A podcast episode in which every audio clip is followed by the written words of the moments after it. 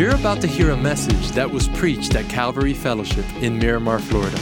At Calvary, we exist to help people take their next step with God, and we pray that this message helps you do just that.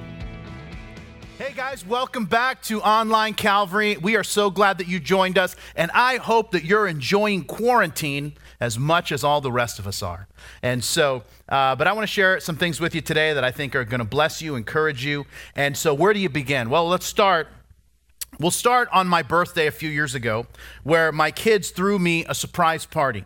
After the food, the cake, the fun, there was a Patriots game on TV. Now, those of you that attend Calvary know that I'm from Boston. I'm a big Patriots fan, and I rarely get to see them because a lot of times they don't air the games or I got something going on or whatnot. So, my wife, while we're having this party, starts talking to my brother in law about finding a handyman. And my brother in law says, Well, what, uh, uh, what do you need done? And she says, Well, the, the toilet in the kids' bathroom is moving. And, you know, apparently the previous owners had laid um, wood down, uh, wood flooring in the bathroom. I don't, I don't understand why people do things like that. But she's like, So we need to take that out. And then I got to fix the toilet. So um, he just starts tearing it up in the middle of this birthday party. And then my wife comes over to me and says, "Hey, you know, you should really help them." And I and I said, uh, "But it, it's it's the Patriots, and it's it's my birthday."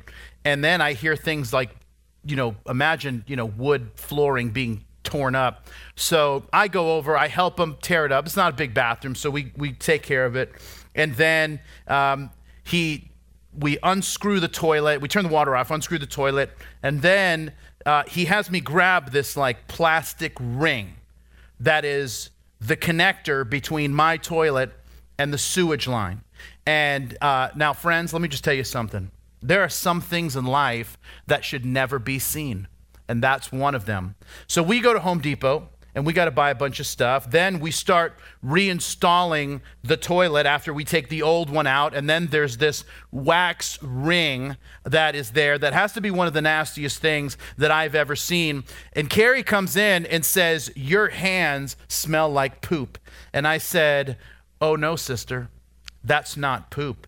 That's 10 year old poop that I've got on my hands from before we even lived here. So this is not even our family stuff. This is other people's business. And so now, when it's all said and done, and, and my brother in law fixed it, and I was the helper, and uh, my wife had figured out, she's, I'm, she was so apologetic. She's like, Bob, I had no idea that Jim was going to do this and tear up the bathroom tonight and, and, and, and all that. And, and I, I kind of put this project on you on your birthday. And, and then I said, Well, the good news is, if my 39th birthday started out like this, being covered in 10 year old poop, it can only get better from here.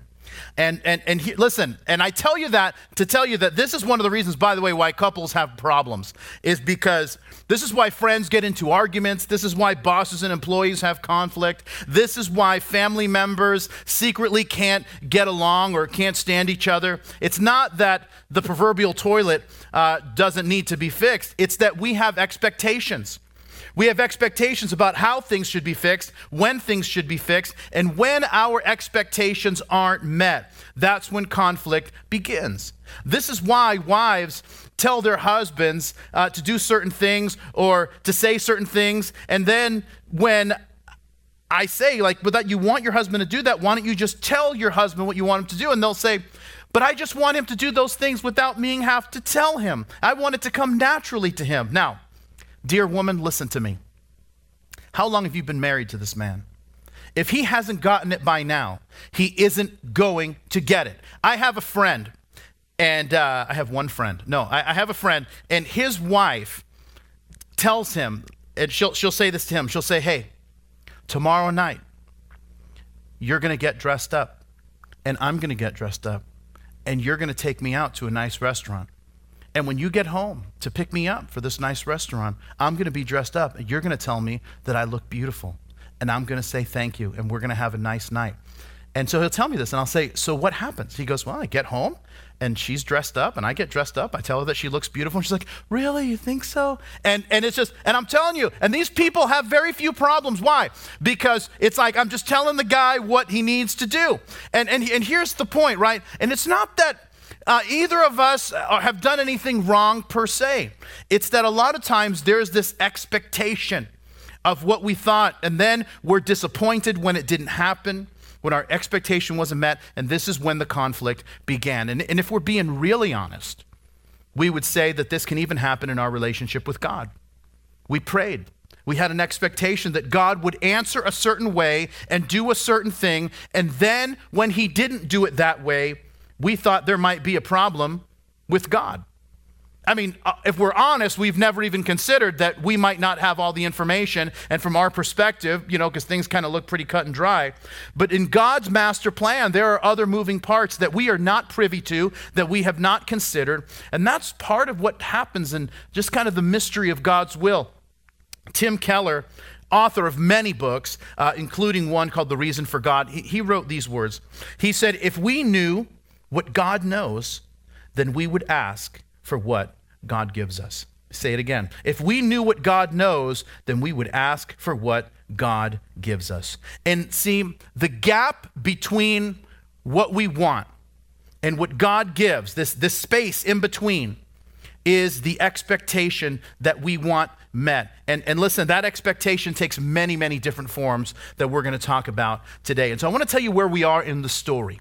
We've been working our way through the Gospel of Luke. We started back at Christmas, at the beginning of the Gospel of Luke, at Christmas time, and we've been working our way through the ministry and the life of Jesus. And we found our way to Palm Sunday, and that's what we celebrate today.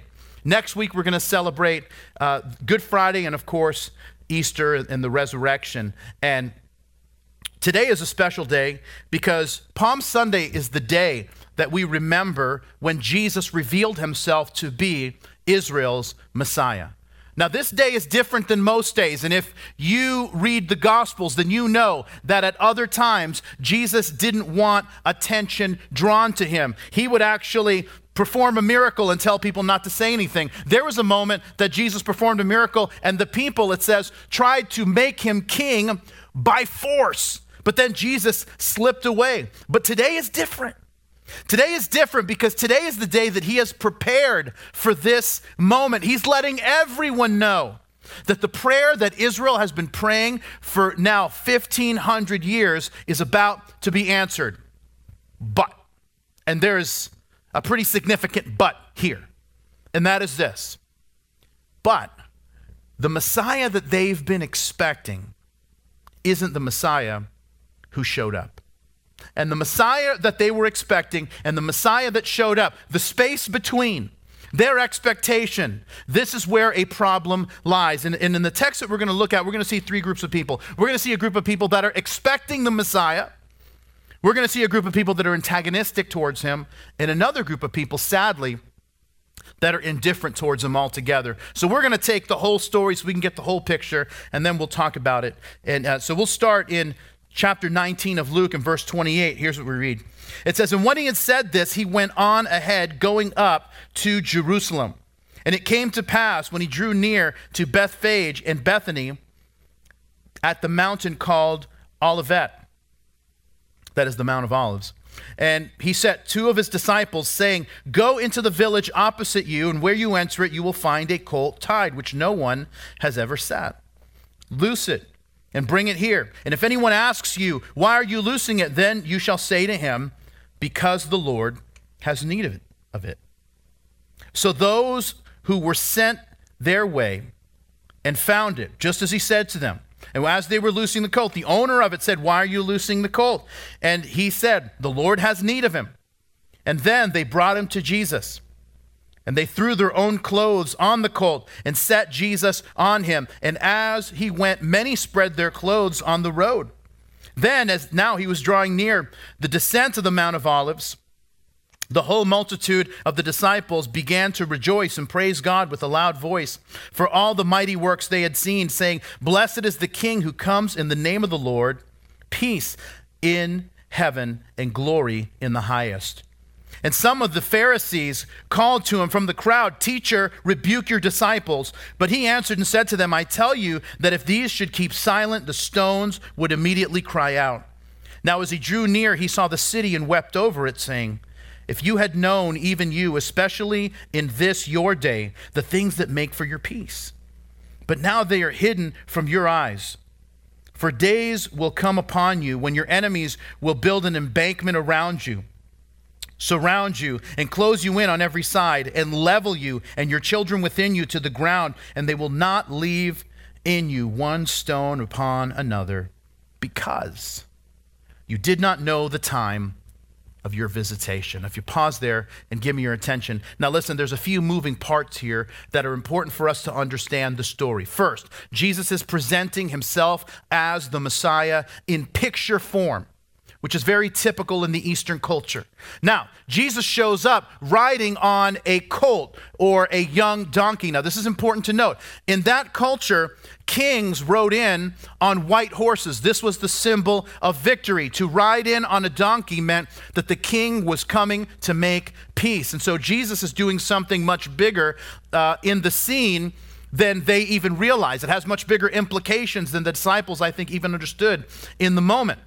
Now, Matthew's gospel records that Jesus riding in on a donkey is a fulfillment. You'll see this in Matthew chapter 21, that it's a fulfillment of a prophecy from the book of Zechariah. And, I, will read you the Zechariah passage that says this Rejoice greatly, O daughter of Jerusalem. Shout, O daughter uh, uh, of Zion. Behold, your king is coming to you. He is just and having salvation, lowly and riding on a donkey, a colt, the foal of a donkey. Now, why is this a picture?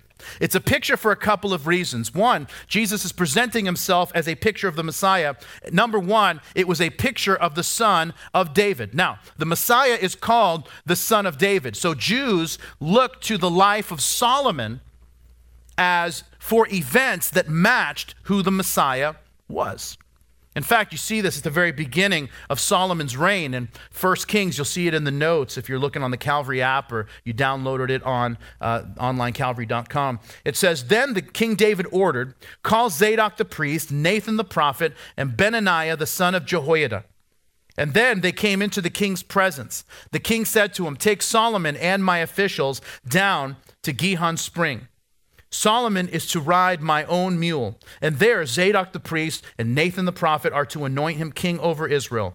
Blow the ram's horn and shout, Long live King Solomon. Then they escorted him back there, and he will sit on my throne, and he will succeed me as king, for I have appointed him to be the ruler over Israel and Judah. So David is setting Solomon up to be king, and he's picturing Solomon as this anointed king of Israel, and he rides in on David's mule. And Jesus is mimicking that, picturing that. The second thing, Ed, is, is that it was a picture of the prophet like Moses. Moses said, and this is in the book of uh, Deuteronomy chapter 18, that a prophet would rise up like Moses who would come later, and Jews have understood that to be the Messiah. Now, uh, in Exodus chapter 4, here's what it says Now the Lord said to Moses in Midian, Go, Return to Egypt, for all the men who have sought your life are dead. And then Moses took his wife, his sons, set them on a donkey, and he returned to the land of Egypt. And Moses took the rod of God in his hand. Jesus is giving the people the picture that they need, even though it's not the picture that they wanted. What they wanted was a king that would execute judgment. They wanted a king that would give them their land back, give them sovereignty and freedom, and overthrow the Roman yoke. Instead, he's coming as a king that would absorb judgment on the cross, that would make peace. And this is the challenge that we all have. When we pray, we ask God for an answer, and he gives us something different than what we had hoped for. And it's our moment to decide if he is our king. And if he is, then we will trust him even if he's doing something different than what we hoped that he would do. Because let's be honest, usually our role our the route that we want to take is the route of least resistance. God's route is different than that. God's route is the route of character and faith building, and this is usually where the gap is. Now, see, the, the way it works is when you look, we, we're looking for the shortcuts. When the children of Israel were leaving Egypt, when they were leaving Egypt, there was actually a much shorter way that from Egypt to the promised land than the way that they took. There was a way that was called the Via Maris. The Via Maris was called the way by the sea, and they could have uh, kind of hugged the Mediterranean Sea, taken it all the way up, and they would have gotten to the promised land in two weeks. So the question is, why did they go a route that involved crossing the Red Sea, then being without water and then having another situation. I mean, why would they take a situation that would lead them for two years to get there? And then, of course, they disobeyed once they got there, and then there was 38 years walking around. In the book of Exodus, chapter 13, here's what it says It says, Then it came to pass when Pharaoh had let the people go that God did not lead them by the way of the land of the Philistines, even though that was near. For God said, Lest perhaps the people change their minds when they see war and return to Egypt. And so God led the people around by the way of the wilderness of the sea. Now, listen, there's this shortcut to the land of Israel, but God doesn't have them take the shortcut. Why? Because two weeks wasn't enough time to get them ready for the promised land. They had, God had taken them out of Egypt, but it was going to take a little more time to get Egypt out of them. They needed to see God part the Red Sea. God needed to deposit Pharaoh's army in there. They needed provision of manna every day. And God needed to lead the people with a pillar of cloud by day and a pillar of fire by night. They needed to win a few battles on the way to the promised land so that when they finally got there, they really believed that God would fight for them. Listen, God isn't stalling, God is preparing you. God is setting you up for future victories. And sometimes what happens is we kind of look at other people and think, well, it seems like they got the shortcut. And listen, we have no idea if they got the shortcut. We're looking at somebody else's highlight reel when all we have to compare it to is our own backstory. God is doing a work in you. And each day is this place that's getting you closer and closer to what He wants to do in your life as you enter your promised land. So, what does that mean for us? Three things as we close. Here's what it's going to be. Here's number one. Number one is praise God for what He's doing, not what you're expecting. The disciples, these, the people of Israel, were looking for a Messiah that would overthrow the Roman yoke, bring independence and sovereignty, and that was not Jesus' mission.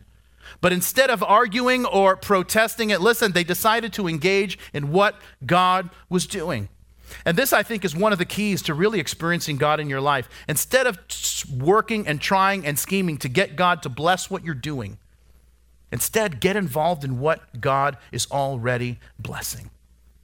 You see, sometimes we will think, and, and we don't say this publicly because we're Christians, and we, but we'll, we'll say, like, man, I just feel like God has forgotten me.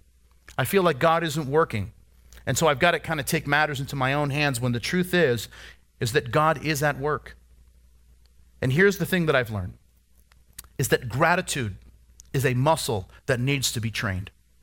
It's easy to see everything you don't have, but it takes gratitude to see the things that you've been blessed with. That's why in John chapter 5, Jesus said, My Father has been working until now, and I have been working. And the litmus test of trust in our lives is the gratitude that we have. Because sometimes, listen, God is working, we just don't see it.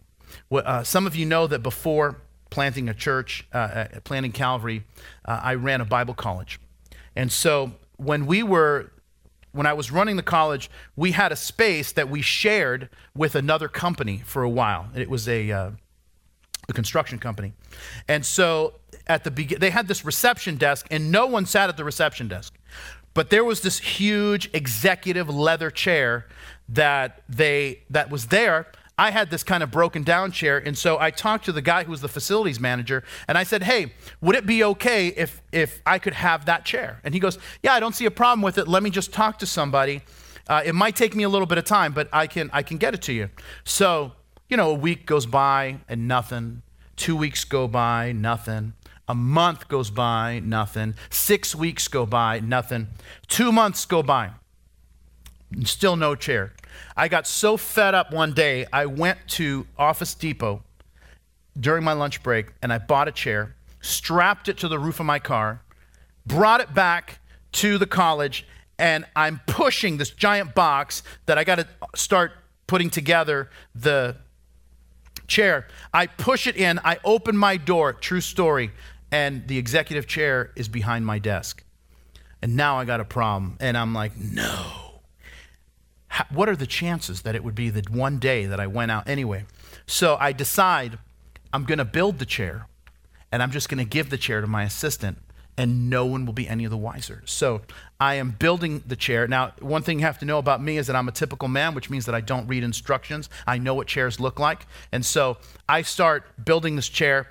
Well, probably about an hour, hour and a half later, I'm on the floor trying to screw the last few things in, and the facilities manager walks in.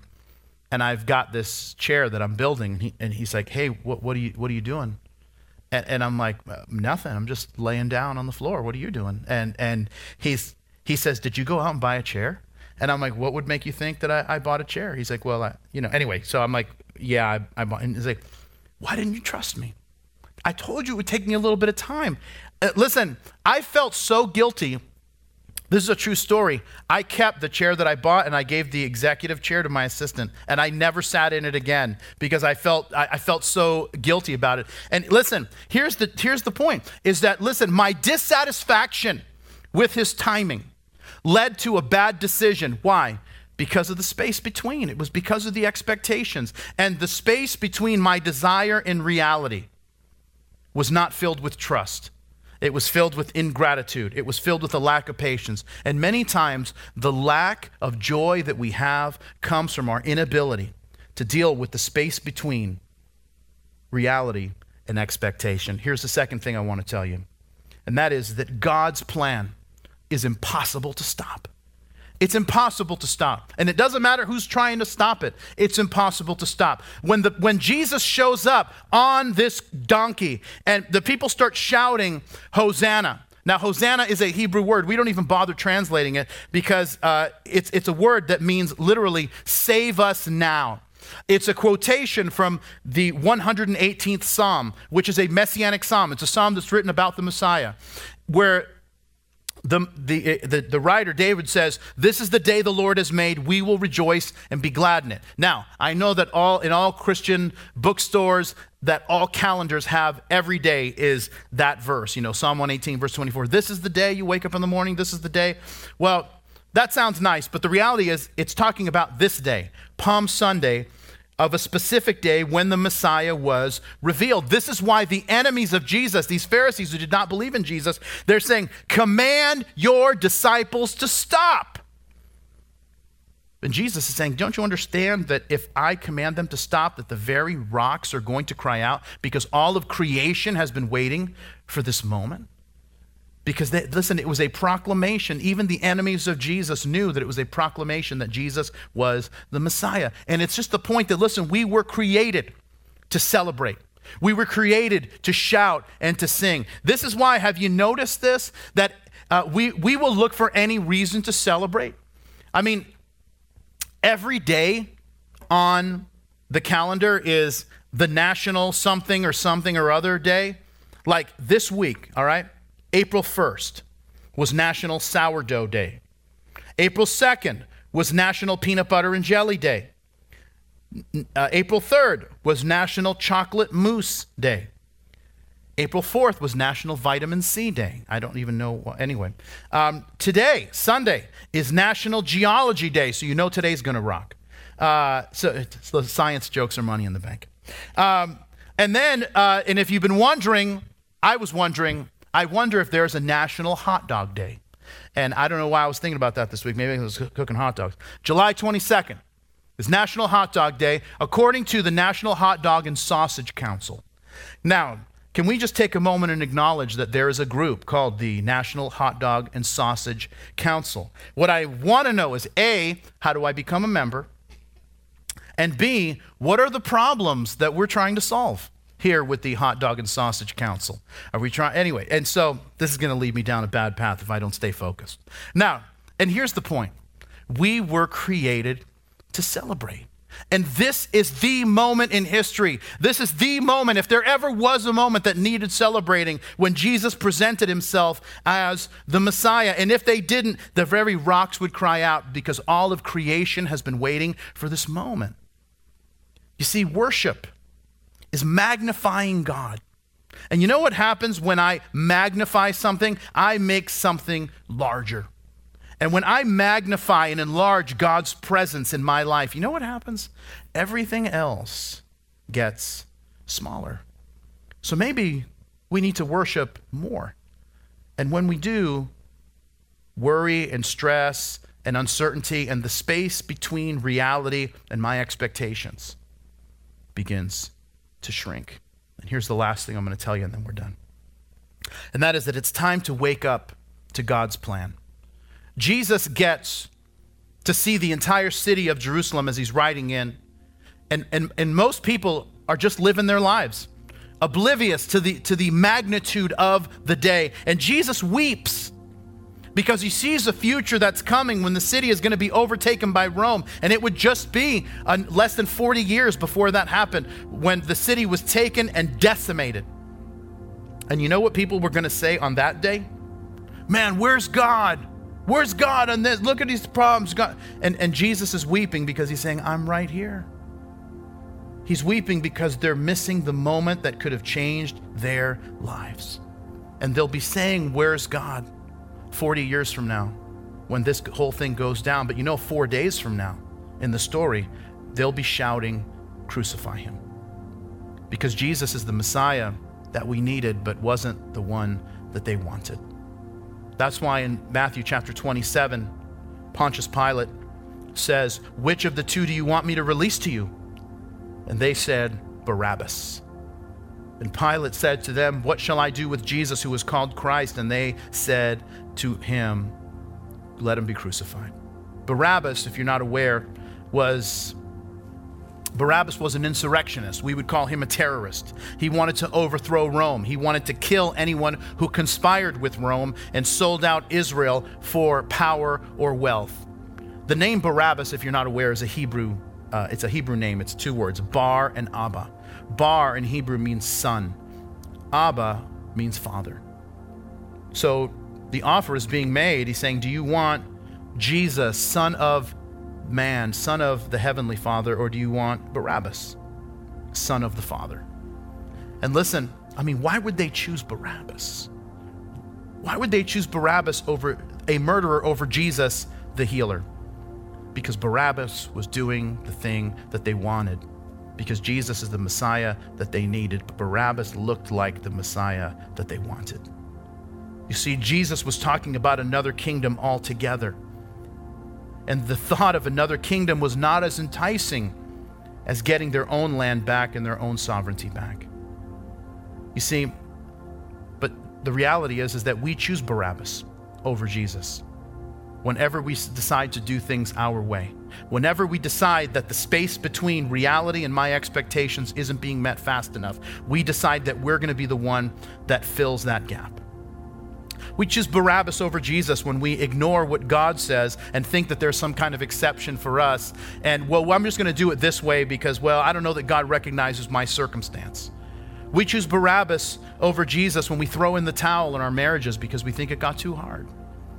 We choose Barabbas over Jesus when we think that what this world offers is better than the abundant life that Jesus freely gives. And I'm going to tell you something that the Barabbases of this world always overpromise and underdeliver, but the real Jesus is offering real life right now.